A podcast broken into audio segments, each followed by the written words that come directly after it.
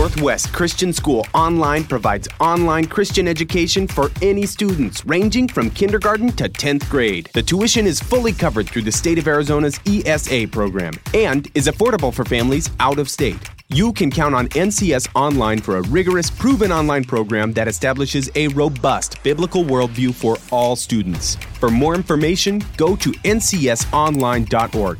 That's N C S online dot org. You are listening to the twelve Days of Christmas, a special gift from Northwest Christian School to all of our families via Kingdom Culture Conversations, a podcast brought to you by Frameworks, a biblical worldview initiative of Northwest Christian.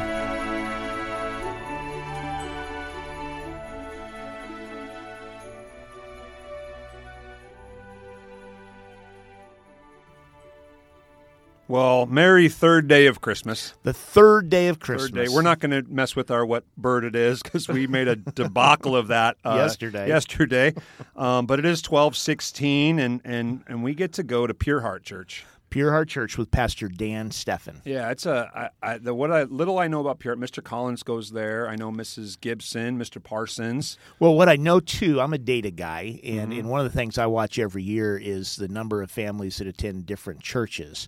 And I have watched over the course of the last five, six years. I have really watched the star rise at Pure Heart yeah. because it is that church is growing, but yeah. it's also growing in terms of representation within our students and family community. It's yeah. it's been pretty pretty fun to watch, and and I love the fact that it is growing because the way they do ministry, uh, really focusing in on, on the brokenness of people and that idea yeah. of just graceful acceptance, all are welcome. Pure Heart does that. Well, well, Mister Brown, you and I both agree that if we left, Northwest Christian School were to leave, mm-hmm. would anybody care? Yeah, that's would the question care? we have to ask every day. Every day, and I know if Pure Heart left, Oh, there'd boy. be an impact on that community. There they, sure they are. They have their thumbprint everywhere. Yeah. So, just, so, folks, if you're if you're not plugged into a community, if you're not plugged into a, yeah. a church, uh, Pure Heart would be an amazing Absolutely. church, and you're going to get a sense of that today as uh, the the sermon series that the Pure Heart congregation is enjoying in the month of December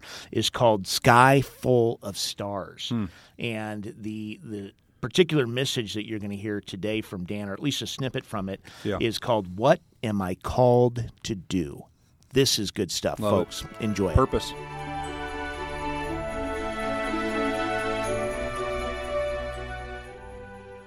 Raging around us in the storm that we're going through, we're going to miss the blessings that God's producing in the midst of the storm. How about, I've got problems versus God's got provision for me? That's a big deal right there. Instead of focusing on my problems, start focusing on God. You're the only one who can supply my need. You're the only one who can provide for my needs. Or how about this one? What I don't have versus what I do have. You see, we're not going to shine very brightly if all we're focused on is what we don't have versus what God has already given to us. My, a great pastor growing up, my, my pastor when I was growing up as a teenager, used to always say, where the focus goes, the energy flows. So here's a big question. Here's a big question. What did Joseph focus on? What was his focus? Now, this is tough. It's really tough because Joseph is a good man. And actually, we see in the end, he does the right thing. Um, and he, honestly, he's actually acting rightly according to the law, according to the Torah, as a good Jewish man would do. Joseph could have had, listen to this, he could have had a public trial to determine the cause of Mary's pregnancy. And a, a public trial would have consisted of, was she raped? Was she seduced by another man? Was she pregnant prior to the engagement? There would have been a huge public trial to figure out what happened to Mary, and he preferred to act in a way that would avoid an open scandal. Now, here's the deal. Joseph is a good man. I mean, I would say ninety-nine percent of what Joseph did was right on track. But here was the slight subtle little moment of focus that was a little off center from what God would want for our lives. And here it is. And we're going to wrestle. We all wrestle with this one. Joseph's focus was reputation. Reputation. In the Gospel of Matthew, chapter one, verse nineteen, remember his response. Joseph, her fiancé, was a good man and did not want to disgrace her publicly. See, one of the most dangerous questions we can ask in life that impacts our impact and our journey with God is simply this: what will people think? Oh my goodness, how much of your life is dominated by what will people think? The fear of what people thinks, think keeps us from what God wants for our life. It keeps us from sharing our faith with other people. What would they think? It keeps us from speaking the truth. Oh my goodness, not politically correct. What will they think? Obeying God's call in my, in my life. Oh, what will they think? People say statements like, you can't do that. Why do you do that? What were you thinking? That's crazy. All those statements make us shrink back, pull back from what God wants us to do. It keeps us from God's best and his grand adventure for our life, which brings us to an obvious next question. So what did Mary focus on? What was her focus? And the answer for me, and this is why she's the brightest star in today's story, she outshines Joseph just a little bit in this story, is because Mary's focus was on a word that we don't like. Oh my goodness, we don't like this word. It's a powerful word, but it's a word that makes us recoil a little bit. We pull back from this word. It's the word submission. Come on, just say that with me. Submission. That's a difficult word, especially for us as Americans. We don't like submission. We don't like to give in, give up, to surrender, all right? No, we want what we want, and we want it now. Remember Mary's response, Luke chapter one, verse thirty-eight. Mary says, I am the Lord's, say it with me, servant.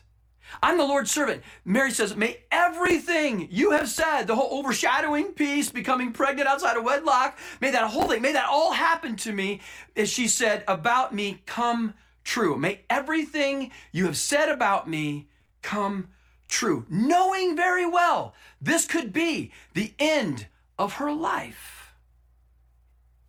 And Mary still says, okay, Gabriel, I'm God's servant.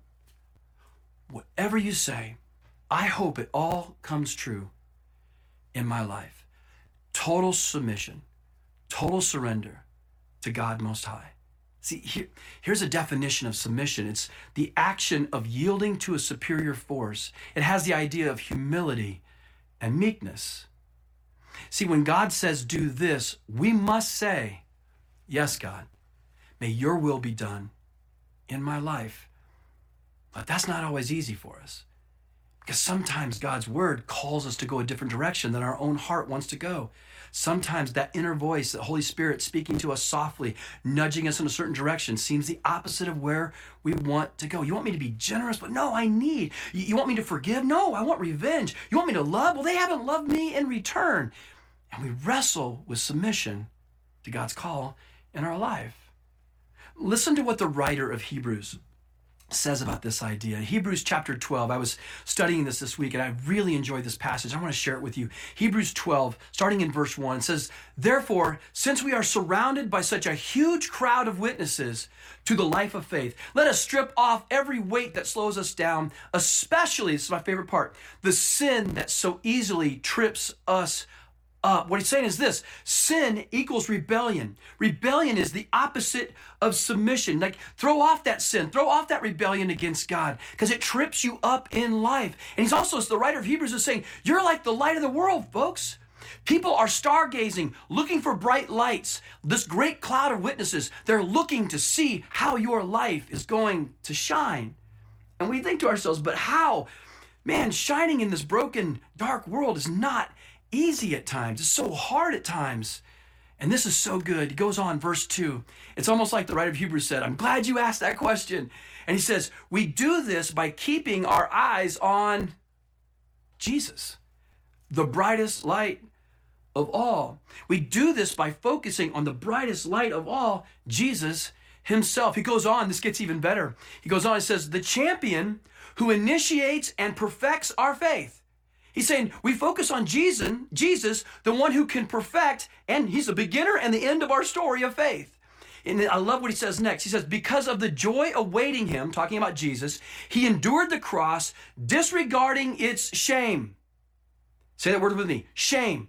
What he's saying is simply this, shame. Jesus focused on us, not on his reputation. Because it was said anyone hung on a tree was cursed. It was a disgrace. It was a dishonor. And Jesus shunned that. He pushed that away because he loved us. He focused on us. He focused on shining brightly for us because he loved us, not on a reputation.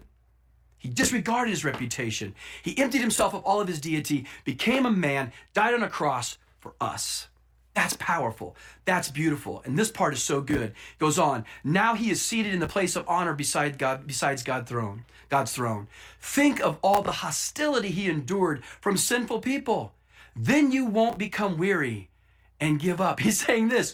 Keep your focus on him, not on them, not on the stuff that's going around you and the things that people are saying. Focus on his light and you won't flame out. Amen? Come on.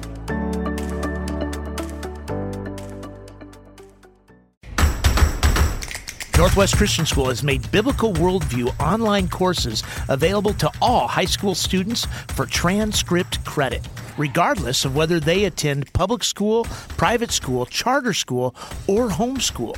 Frameworks is an exciting new initiative utilizing the learning management system of Grand Canyon University. For more information, visit Bible Classes for Public Schools dot com.